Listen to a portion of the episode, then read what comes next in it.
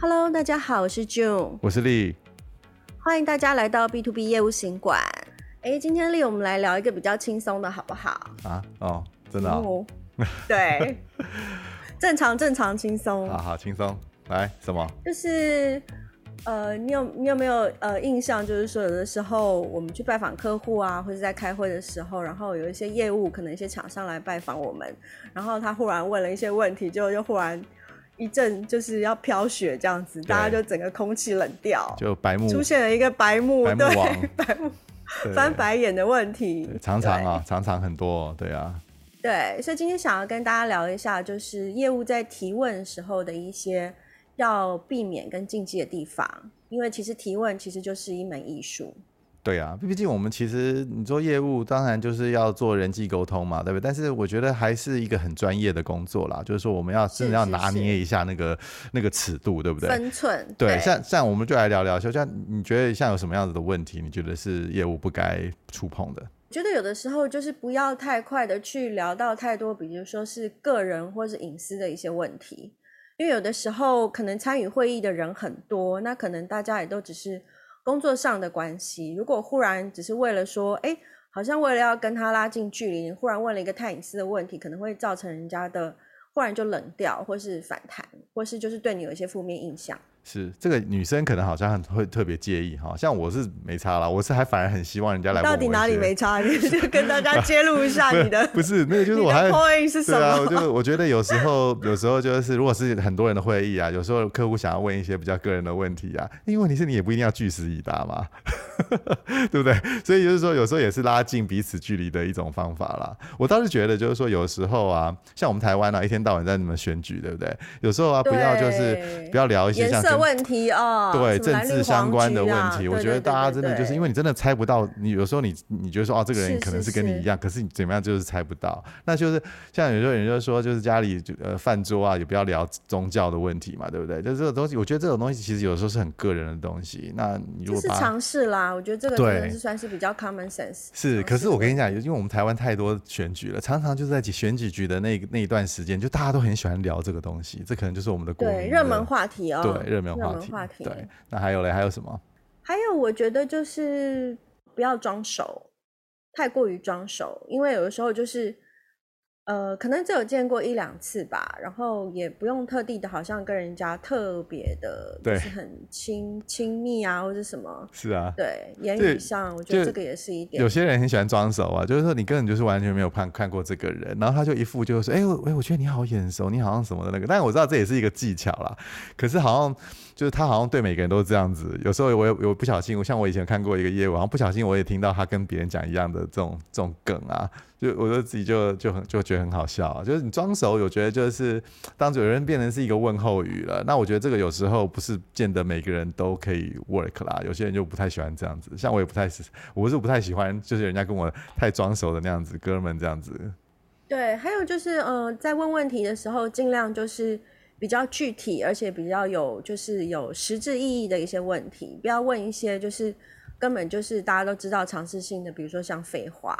比如说，呃，控制预算对你们公司是不是很重要？类似这种，明就一定肯定会一定会很重要的，不用再问了。对，那有对，有时候有时候这种废话你问出来，其实反而就是让人家觉得说，你、欸、这个人怎么怎么怎么怎么会这样？好像没有别的东西可以问。对，对啊，对，没有什么材料。对对对，对，那我觉得对，就就不是很好这样子。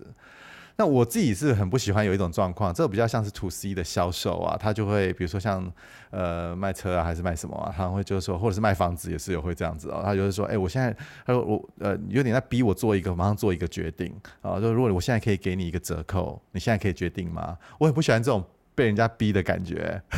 你呢？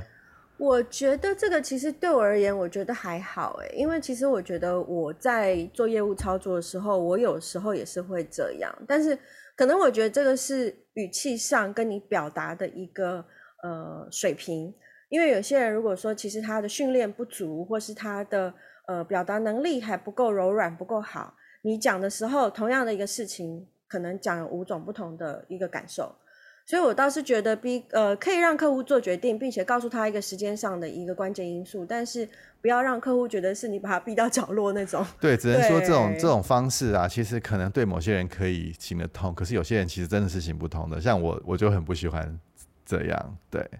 那我另外有一个东西，我也想要提醒大家的，就是说不要问所谓的笨问题啦。像以前我是在学校服务的时候，我都跟学生讲说啊，那你什么问题没有笨问题。啊，什么问题你都可以问，但是我觉得对客户就不一样了啊、哦。如果你问了一些，就是说明明就是你自己可以做好工作，你才会问他的的，的事情，自己先先去了解，自己都没有了解来问客户，客户会觉得你到底来这里做什么？对啊，你们 公司主要是卖什么的？哇，这种问题真的是，这可能会让人家为什么出现在这里？对。对好，那我还有一个建议，就是说啊，我在问问题的时候啊，呃，要尽量问开放式的问题，你不要问那种所谓我们英文不是讲那种 yes no question 嘛，对不对？就是说，哎，我们公司呃今年会不会参展？然后就说会，哇，后来就很就很就没有东西可以跟他对话了。我觉得就是说，呃，你应该要问一个比较开放性的问题了哈，或者是说你想要了解这个公司的时候，我你可以问他，比如说，哎，如果你今天你你今天什么事都可以做，没有预算的问题的话，你最想要解决的问题，你们公司的问题是什么？这个问题不错哎、欸，这个问题不错，这是咨询室的小手可以回应到我们之前讨论过的，对 B for B。所以你这种问题，开放式的问题，你有点逼着他讲出他心里讲的话，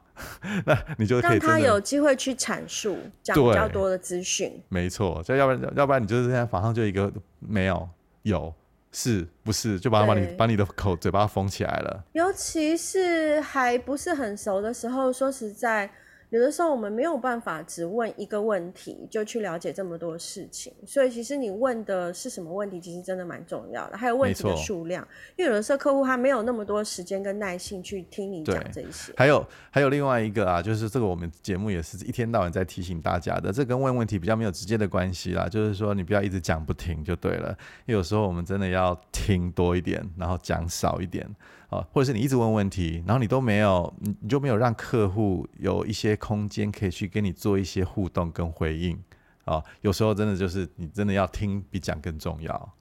还有，我觉得有的时候在呃提问，因为问的话就会有答嘛，在问答的时候，其实也是可以考验一个业务人员他的 EQ，因为有的时候也许哦，比如说假设。我们刚才讲的这些，比如说是禁忌，或是问了一些笨问题啦，或是讲到一些不恰当的话题。如果今天客户忽然有出现了比较，也许有一些比较呃不礼貌啦，或是比较情绪上的回应，他觉得你呃冒犯到他了，或是他觉得你讲的不不正确，这个时候也是考验。业务怎么样去化解一个尴尬，或是化解一个呃呃一个麻烦的一个情境？没错，我觉得这点也是大家要值得值得大家去多多思考。对，双方沟通的时候，其实都在观察彼此嘛。啊、哦，那其实那个印象，其实就会有时候就会深深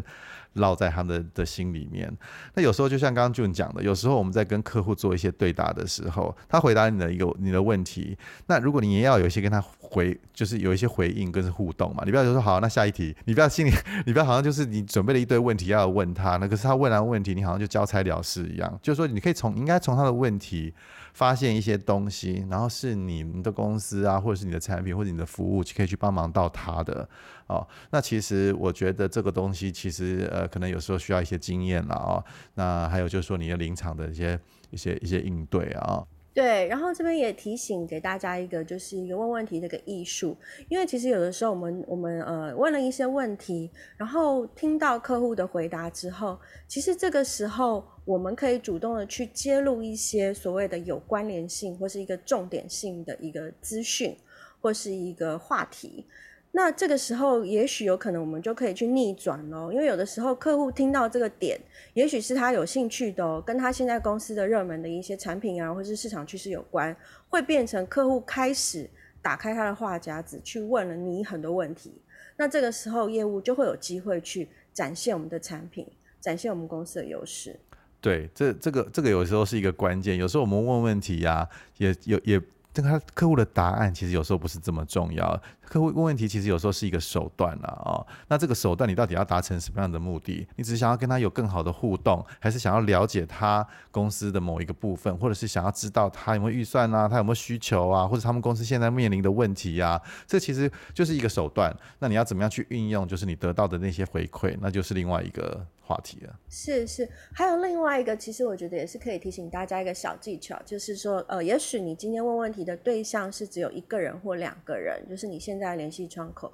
可是会经过你问问题的这个过程之中，你会发现你可以去发掘有更多有利人士的窗口，比如说你问了这 A 问题、B 问题，可是你目前的窗口其实他都没有办法回答你哦，但是这个时候你就可以再去。呃，套问或是比较有技巧去了解到，哎，那不晓得是哪一位同事或是哪一部门的谁，他会去知道这个资讯，他是更可以去。呃，帮助我在这一块，所以其实问问题的整个过程中，其实也是拓展你的资讯窗口跟人脉的，其实是一个渠道。对，真的真的，这绝对是。那最后一个我想说的话，就是你在问问题的过程中啊，不要过度的自我膨胀，你不要说谎了，你不要答应一些你没有办法答应的一些事情。比如说，你就扯东扯西，你就在开始讲说啊，我们你们公司多大多怎么样多赚钱啊，什么东西，这个其实很容易被识破的。而且其实你有时候我们常常说一个谎你要用十个谎去去补嘛啊，所以在你在你在发问的问问题的时候啊，你要特别注意啊，这个有点像我们刚刚讲的，就是说你不要装熟啊，你不要说谎就对了，反正就是诚实，其实是以为上策就对了。